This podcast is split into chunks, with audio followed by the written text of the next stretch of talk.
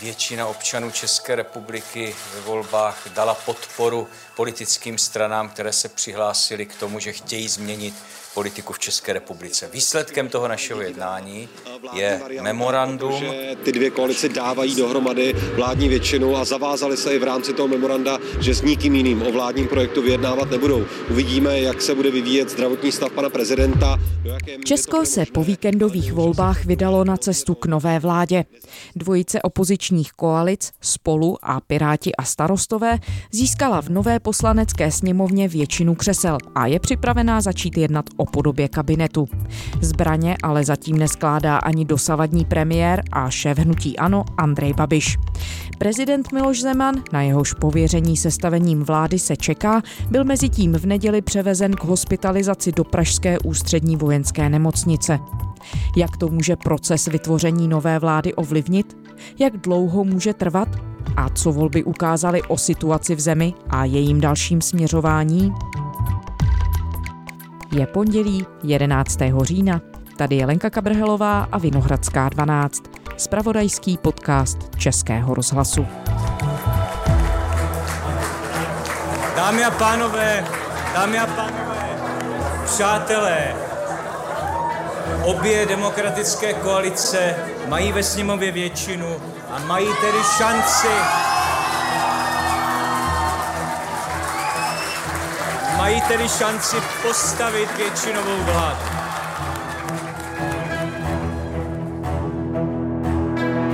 Je zázrak, že jsme vůbec dosáhli takový výsledek.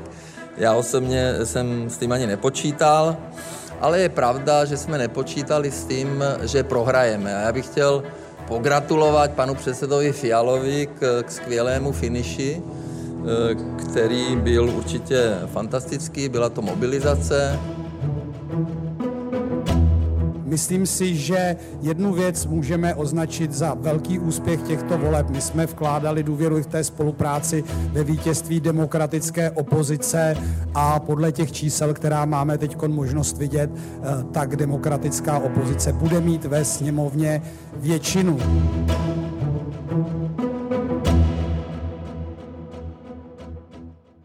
Jindřich Šídlo, komentátor serveru Seznam zprávy CZ. Ahoj Jindřichu. Hezký den. Česko se po víkendových sněmovních volbách ocitlo, dá se říct, v nové politické realitě, alespoň pokud se na ní díváme perspektivou obsazení dolní komory Českého parlamentu. Volby vyhrála koalice spolu, hnutí ANO skončilo druhé a míří zřejmě do opozice, třetí je koalice Pirátů a stan a jako další uskupení poslední se dostala do sněmovny SPD. Jindřichu, jaká je to zpráva? Co jsme se prostřednictvím těch voleb a toho výsledku dozvěděli? No, hodně se to interpretuje jako, že Česko dospělo k nějaké zásadní změně. Ona to zásadní změna samozřejmě je, protože po osmi letech končí éra spojená s Andrejem Babišem, sociálními demokraty, také není třeba zapomenout, a silou prezidenta Zemana. To je pravda. Na druhou stranu potřeba, myslím, pořád opakovat, že k tomuhle výsledku ta země dospěla, zejména proto, že propadlo enormní množství hlasů. Myslím, že nejvíc po listopadové historii. Sociální demokrati přísaha, komunisté i nakonec Trikoloja tam odebrali spoustu hlasů. Kdyby se tam aspoň jedna z těch stran dostala, vypadalo by to také jinak. Což nemá snižovat výkon koalice spolu, která, myslím, překvapila možná i sama sebe. Oni budou tvrdit, že s tím počítali, nicméně letos na jaře ty výzkumy vypadaly prostě jinak. Ale když se podíváme na zisky třeba hnutí ANO, tak on je v podstatě úplně stejný jako v roce 2017. Po čtyřech letech vlády s tím, co mají za sebou, s tím, že řešili covid, pořád dokáží přesvědčit milion a půl lidí. Toto je změna, my jsme změna, vy jste změna. No jak to zmiňuješ? Zdá se, že vítězství spolu tak trochu zaskočilo samotnou tu koalici. Co se tedy stalo, že nakonec spolu koalice přeskočila? Ano, spletly se průzkumy, spletly se sociologové, něco jsme neviděli? Já vždycky s oblibou říkám, abych nebyl jediný, že průzkumy se vždycky spletou. Na druhou stranu, já nemyslím, že všechny v koalici spolu to přesvědčilo. Já jsem slyšel už v létě od Marka Bendy, a Mark Benda se nikdy nemírí, jak známo, že spolu ty volby vyhraje. Říkal to v srpnu. To mohu dosvědčit, že to tak skutečně bylo. Já myslím, že koalice spolu nakonec pomohlo to, že působila z těch dvou koalic přesvědčivěji jako alternativa, která se skutečně Andrej Babišovi může postavit. Myslím, že si voliči třeba i nějakou dobu, a to bylo vidět v těch průzkumech na jaře, zvykali na tu značku, co to vlastně spoluje nám, jako kteří se zabýváme politikou denně, je to jasné, ale myslím si, že pro běžného voliče to mohlo být na začátku trochu matoucí. Nicméně povedlo se tu značku etablovat. Povedlo se, myslím, jim velmi dobře, jak to říct, naladit vzájemně ty tři lídry, kteří působili v té kampani skutečně, myslím, všichni tři odvedli jako mimořádně dobrý výkon. A když se podíváme na výsledek koalice Piráti stan, kteří ještě na jaře vedli, tak je zjevné, že prostě řada opozičních v vozovkách váhajících voličů se nakonec přiklonila na stranu spolu právě o té koalice stan. No a není nakonec, a teď už se dostávám k tomu, co zmiňuješ, ta druhá koalice a její výsledek, Piráti a stan, není nakonec to hlavním překvapením těch voleb, že tahle koalice vzhledem k tomu, jaké bylo očekávání třeba i na jaře, že propadla? Já nevím, jestli propadla. Ono z jejich pohledu je to takový hořkosladký příběh. Jo. Na jednu stranu Piráti mají z 22 členů poslaneckého klubu čtyři, na druhou stranu ty volby zjevně vytvořily velkou politickou hvězdu a to je Vít Rakušan. Ve chvíli, kdy tady budeme investovat do téhle země a nebudeme tady projídat ty zásoby peněz, které vytvářeli předchůdci pana Andreje Babiše. Vždyť, vždyť jsme přeci v situaci. Myslím, že mu v tom nejvíc pomohly ty televizní duely s Andrejem Babišem.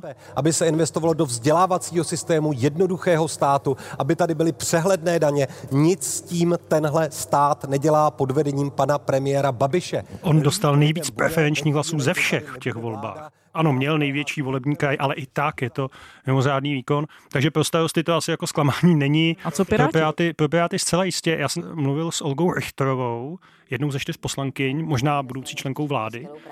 A kdyby snad Ivan Bartoš si rozmyslel to, že chce být v čele Pirátu, tak nepochybně lídrní té strany tak byť ten celkový výsledek 830 tisíc hlasů pro koalici eh, Piráti a starostové považují za slušný, eh, tak ten konkrétní výsledek na mandáty pro Piráty je prostě těžký. A ona měla vysvětlení, které pak třeba potvrzuje i Martin Buchtík ze STEMu, že vlastně voliči Pirátů s tou koalicí byli spokojeni, volili, ale nekroužkovali. Možná to dám i na takovém příkladu vlastně v blízké rodině. Mě lidi říkali, jasně, byli jsme vás volit, ale nekroužkovali. Ani třeba mě jako svoji blízkou příbuznou, protože neviděli důvod. A takže ten rozdíl prostě udělali kroužky. Takže předpokládali, že tak, jak je to na kandidáce, tak to má být, je to dohodnuté a proto nekroužkujeme. Kdežto voliči stan měli tu potřebu kroužkovat ty své kandidáty. Ano, přestože byla dohoda, že se nebude vyzývat ke kroužkování, což bylo dodrženo, musím říct, tak přesto starostové, a možná to bylo i dáno jako starostové i ze své definice jsou lokální autority vždycky v tom regionu, prostě byli pro ty voliče přesvědčivější. Není to poprvé, takhle v roce 2002 lidovci téměř vykroužkovali Unii svobody. Stává se to.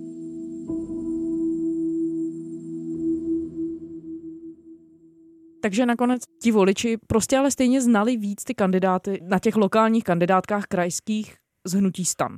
To nevím, jestli můžu takhle autoritativně tvrdit. Nicméně, Piráti mají trochu pravdu, když říkají, že to schytali za všechny ostatní. A nepochybně každý z nás mluvil s lidmi, kteří říkají, já bych volil starosty, ale nemůžu volit Piráty, protože se spoustu věcí, které prosazují nebo aspoň naznačují nebo napíšou na Pirátské forum, které by měly zavřít, myslím, z hlediska své politické budoucnosti v téhle podobě, tak vlastně kroužkovali starosty.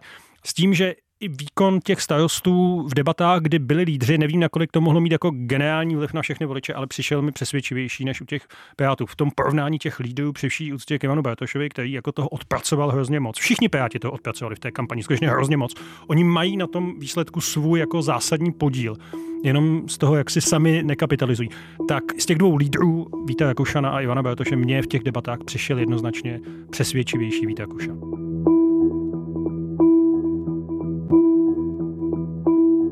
Pomalu se chýlí k konci sčítání hlasů v letošních parlamentních voleb a jakkoliv to sčítání ještě není u konce, tak je jasné, že sociální demokracie se nedostala přes 5% hlasů. Poprvé v povalečné historii nebudou komunisté v parlamentu. Své lidi nemají v Senátu a po včerejšku je nebudou mít ani ve sněmovně. Ve volbách získali přes 3,5% hlasů.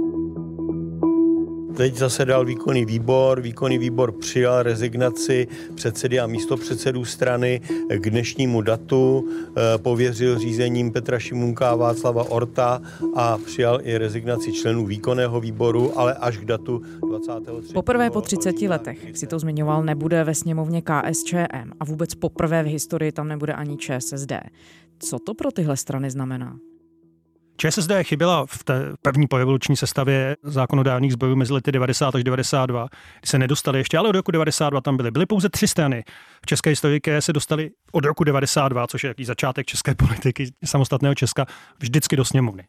ODS, i když na mále, ČSSD a komunistická strana ti teď mizí společně. Společně, myslím, doplatili na vládní angažmá s Andrejem Babišem, respektive na to, že Andrej Babiš dokonale vyluxoval jejich elektorát. Sociální demokracie eh, se bude připravovat na komunální volby, které nás čekají příští rok a samozřejmě se eh, pokusíme, nebo minimálně moji následovníci pokusí získat zpět eh, ztracenou důvěru. Takže Slyšel jsem interpretace, že tam nebude klasická levicová strana. To je možná pravda. Na druhou stranu jsme asi viděli, že lidé, kteří v minulosti tyhle uvozovká klasické levicové politické strany volili, se cítili docela dobře obsloužení hnutím ano. Takže ti voliči zůstali. Myslím si, že pokud je o komunistickou stranu, tak to je pravděpodobně její konec. Snaha přetransformovat tu stranu najednou v něco jiného, o níž jsem slyšel po 30 letech, kdy si uchovávají tuhle normalizační image, mi přijde trochu marná. Sociální demokraté budou mít jako velký problém se vrátit. Ono obecně je strašně těžké vrátit se do sněmovny. Povedlo se to jenom lidovcům za těch 30 let. Ještě zeleným, ale to byl úplně jiný příběh, kteří předtím nekandidovali sami. Jedině lidovci, kteří vypadli v roce 2010 ze sněmovny, se do ní dokázali vrátit. Sociální demokraté teď mají asi jedinou možnost, která z toho vyplývá, zvolit Janu Maláčovou svojí předsedkyní, protože ona je nejviditelnější sociální demokratka v tuhle chvíli a zkusit to. A je to velmi nejistý podnik. Dohodli jsme se, že v následujících dnech budou naše společná jednání pokračovat a budeme řešit konkrétní programové oblasti a budoucí politické uspořádání. Hlavní otázkou teď je, co se bude dít dál a jak bude vypadat nová vláda. My víme, že obě ty koalice už podepsali memorandum té vůli vytvořit většinou vládu požádali prezidenta Miloše Zemana, aby pověřil předsedu ODS Petra Fialu jednáním o sestavení vlády, ale zároveň víme, že prezident ještě před volbami opakovaně řekl, že pověří sestavením vlády lídra vítězné strany, tedy toho nejsilnějšího poslaneckého klubu, a to je Andrej Babiš.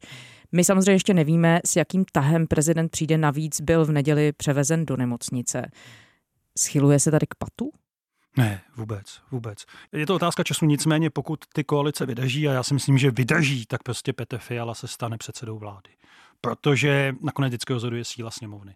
Ano, první pokus nikoli pověřit, to vlastně to je jenom takový zvyk, ale nic to fakticky neznamená. To pověření si vzal už v sobotu večer Petr Fiala, když začal jednat o té většině. Tak prezident jmenuje předsedu vlády. Jmenuje ho dvakrát, pokud na poprvé neuspěje, jmenuje ho po druhé, po třetí jmenuje prezident na návrh předsedy poslanecké sněmovny. Tato koalice koalic, pokud vznikne, ona si vznikne, prostě obsadí post předsedy sněmovny a je hotovo. Může to samozřejmě trvat dlouho, je otázka, jestli na to prezident Zeman má chuť a sílu. Možná, že ještě jmenuje Andreje Babiše na poprvé předsedou vlády, on nemá šanci sehnat většinu. A je to skutečně jenom otázka času, kdy si Petr Fiala dojde do Strakovy akademie převzít kancelář a sekretariát. Co se v té době může ale všechno ještě dít? Vstupujeme do velmi nejisté doby. Mluví se o tom těžce, nicméně je velmi nejisté, jestli bude prezident republiky schopen zastávat svůj úřad. Že krátce po 13. hodině jsme přijali k hospitalizaci prezidenta republiky Miloše Zemana na mé doporučení.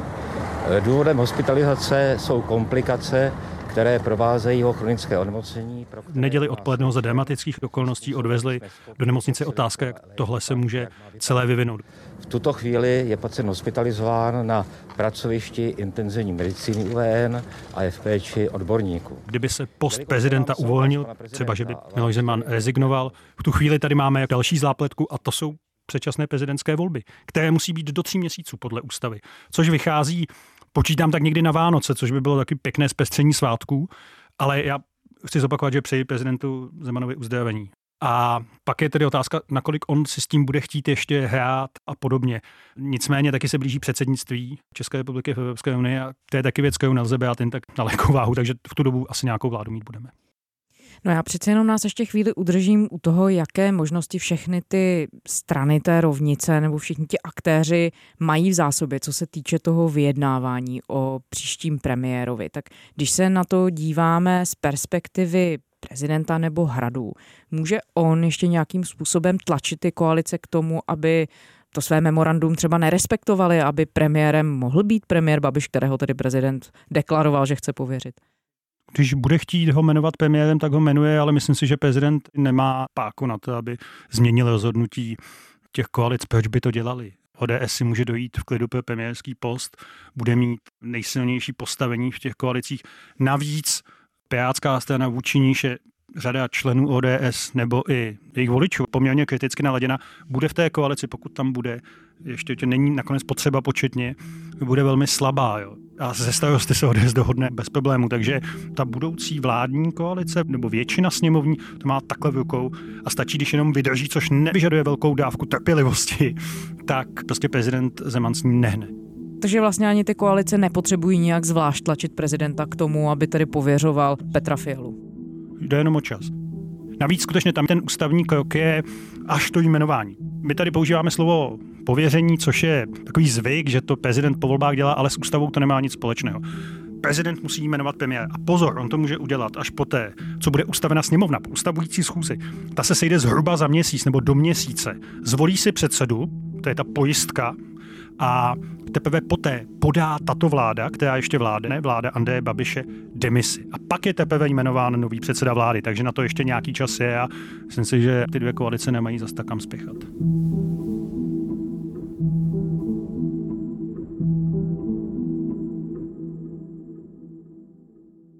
Ona se ještě v těch povolebních debatách, ať už politologů, tak vás, komentátorů a expertů, taky samotných politiků, rozběhla debata o potenciální aktivaci článku 66 ústavy, na jehož základě můžou obě parlamentní komory prezidentovi odejmout prezidentské funkce, pakliže by nebyl schopen podle jejich názoru, podle většiny poslanců a senátorů, vykonávat svoji funkci. Jaké politické dopady by tohle mohlo mít pro obě koalice, pokud by ten článek aktivovali?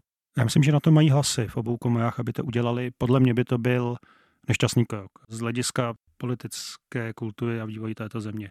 Mnohem samozřejmě důstojnější by bylo, kdyby prezident usoudil, že už nemá sílu na to dál působit ve funkci, aby abdikoval. Tomáš Garik Masaryk taky abdikoval, Gustav Husák abdikoval. Máme spoustu takových příkladů, mohou to udělat, ale myslím si, že ta společnost je už dostatečně rozkmitaná na to, aby byla ještě jednou rozkmitaná tímhletím způsobem. Navíc si myslím, že by to případně mohlo pomoci některým potenciálním prezidentským kandidátům, a mluvím teď o Andreji Babišovi zejména, který se proti tomu zřejmě postaví, kdyby něco takového bylo a pak by jaksi přirozeně převzal tuhle tu roli z voliči.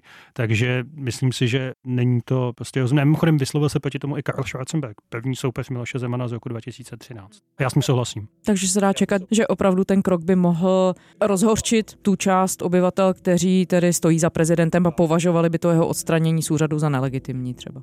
Asi tak. Ještě by prostě zhoustla atmosféra, což si myslím, že v tuhle chvíli jako není úplně potřeba.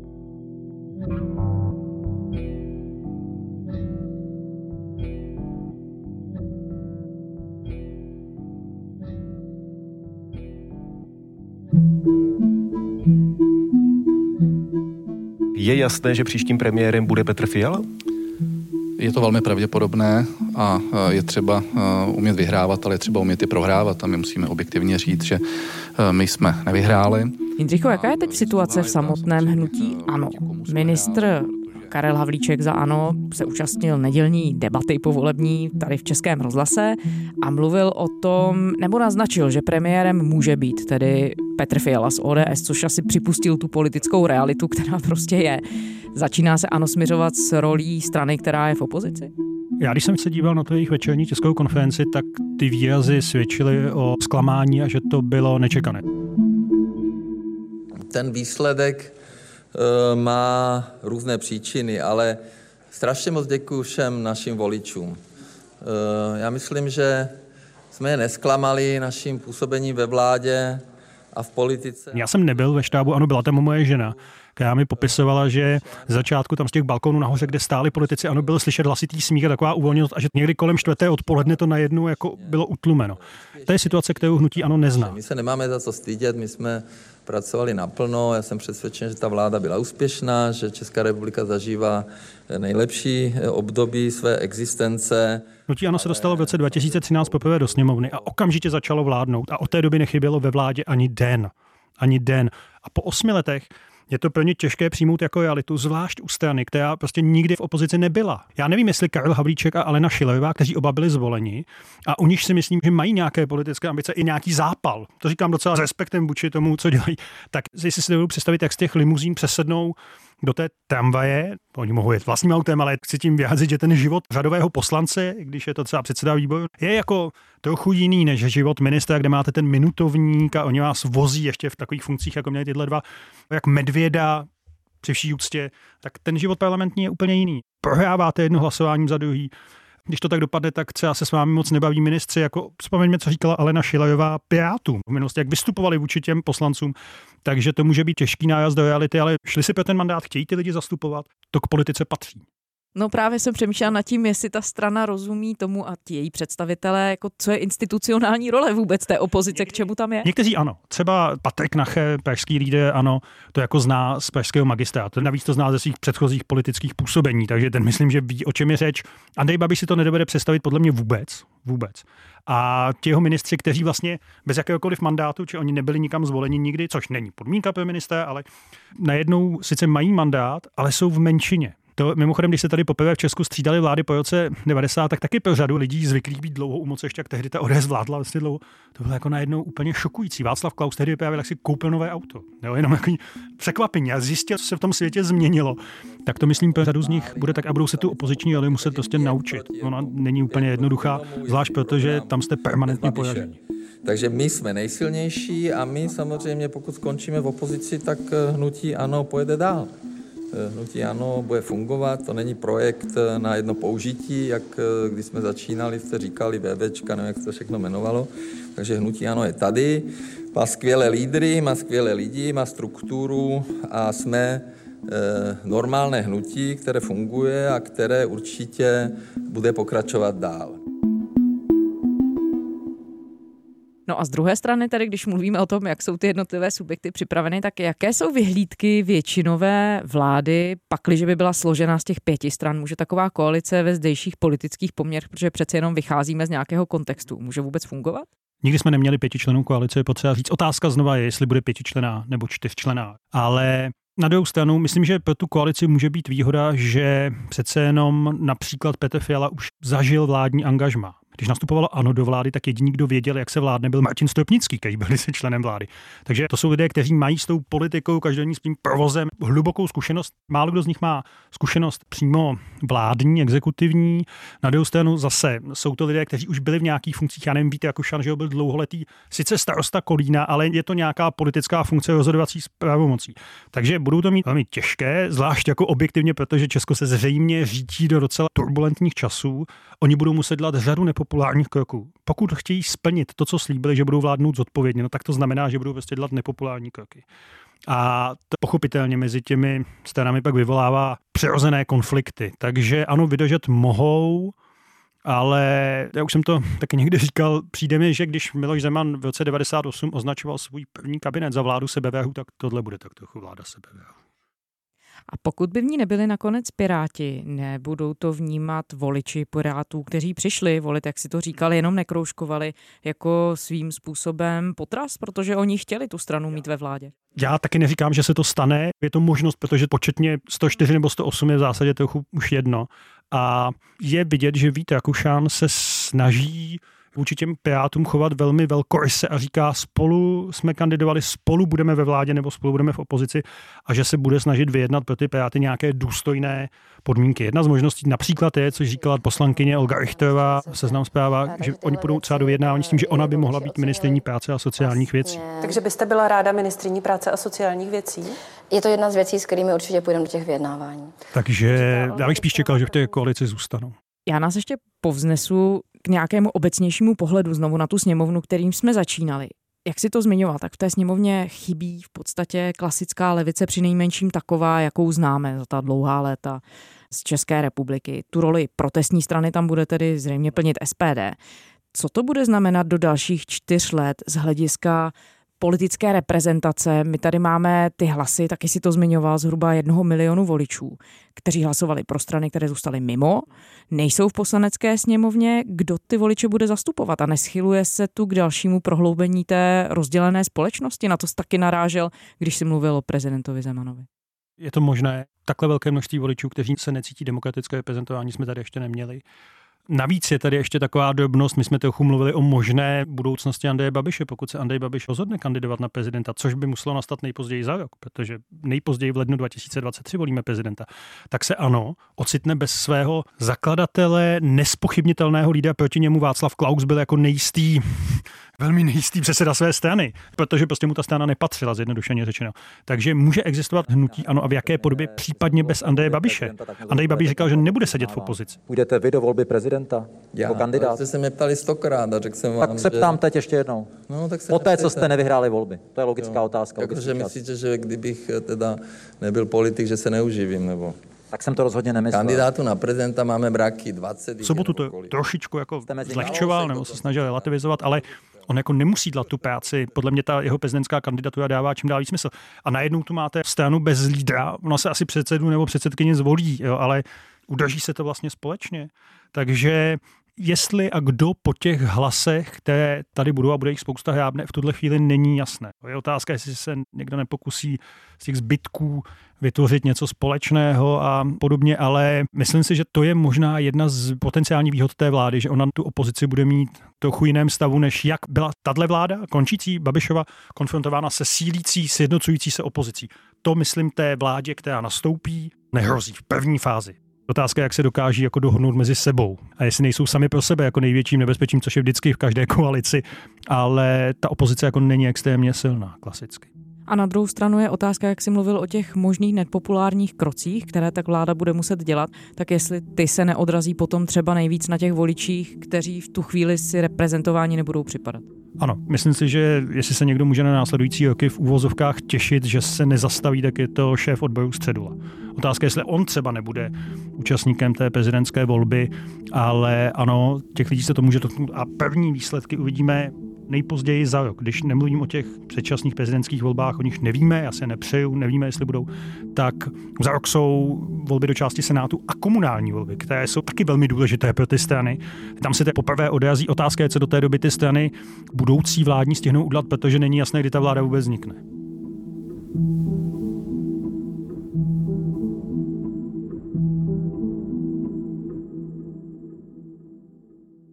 No a ještě poslední otázka, ta právě jde i k tomu, co říkáš o té tedy chybějící levicové části spektra parlamentu. Dá se ten výsledek voleb interpretovat taky tak, že do jisté míry odráží to, co se děje ve zbytku toho středoevropského regionu, co se dělo v Polsku, co se dělo v Maďarsku, co možná jenom jsme tak nepojmenovávali tady, protože přeci jenom sociální demokracie nebo komunisté jsou vnímáni jako levice, ale je otázka, jestli opravdu hájí nějaké moderní levicové ideály.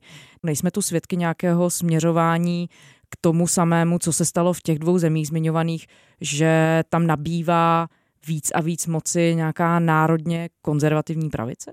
Já nevím, jestli to je přímo pravice, ale myslím, že ten popis jinak sedí. Zřejmě jsme si teď mohli znovu uvědomit, že vlastně to, co jsme nazývali klasickou levicí, nemá s tou jako západní moderní v úvozovkách levicí moc společného, protože o to tady prostě voliči nejeví zájem že zájmy voličů, kteří v minulosti volili právě ty klasické levicové strany, komunisty, sociální demokraty, jiným způsobem začal obsluhovat hnutí ANO, které jako o sobě neříká, že je levice a na druhou stranu je schopné udělat úplně cokoliv. Ono je schopné udělat slevy na jízdném, je schopné zvýšit vše možné dávky, důchody a zároveň razantně snížit daně, kde jí pomohla v tom ODS, což nejde úplně dohromady. Navíc ano bylo zejména v konci toho volebního období a v kampani to bylo provázeno takovou jako nacionálně mobilizační retorikou, na kterou jsme od Andreje Babiše nebyli úplně zvyklí v minulosti. Takže ano, tak to je tihle voliči prostě národně konzervativně možná docela dobrý popis. Já nejsem expert na polskou politiku, ale tak, jak to slyším, tak je to něco, jak já si představuji politickou základnu PIS. Ale jak říkám, já polské politice zase tak moc nerozumím. Ale je možné tedy v tom případě, že česká politika směřuje k takovému modelu? Tak ona už tam dospěla k takovéhle straně. Je otázka, jestli tady vznikne a má šanci nějaká ta v úvozovkách moderně levicová strana, protože to byly v podstatě piráti. Andrej Babiš měl pravdu, říkal, že to, co jsou na západě zelení, jsou tady piráti, akorát se to jinak jmenuje, což vám ti piráti řeknou taky, když s nima člověk mluví. Asi řadu liberálních prvků, které bychom si dřív spojovali s těmi levicovými stranami, zejména kulturně, najdeme i v koalici spolu konec konců u starostů. Jo. Svět se mění. Jo. Je jasné, kdo které hodnoty hájí, ale možná před 15-20 lety bychom se divili, kdo je tedy hájí.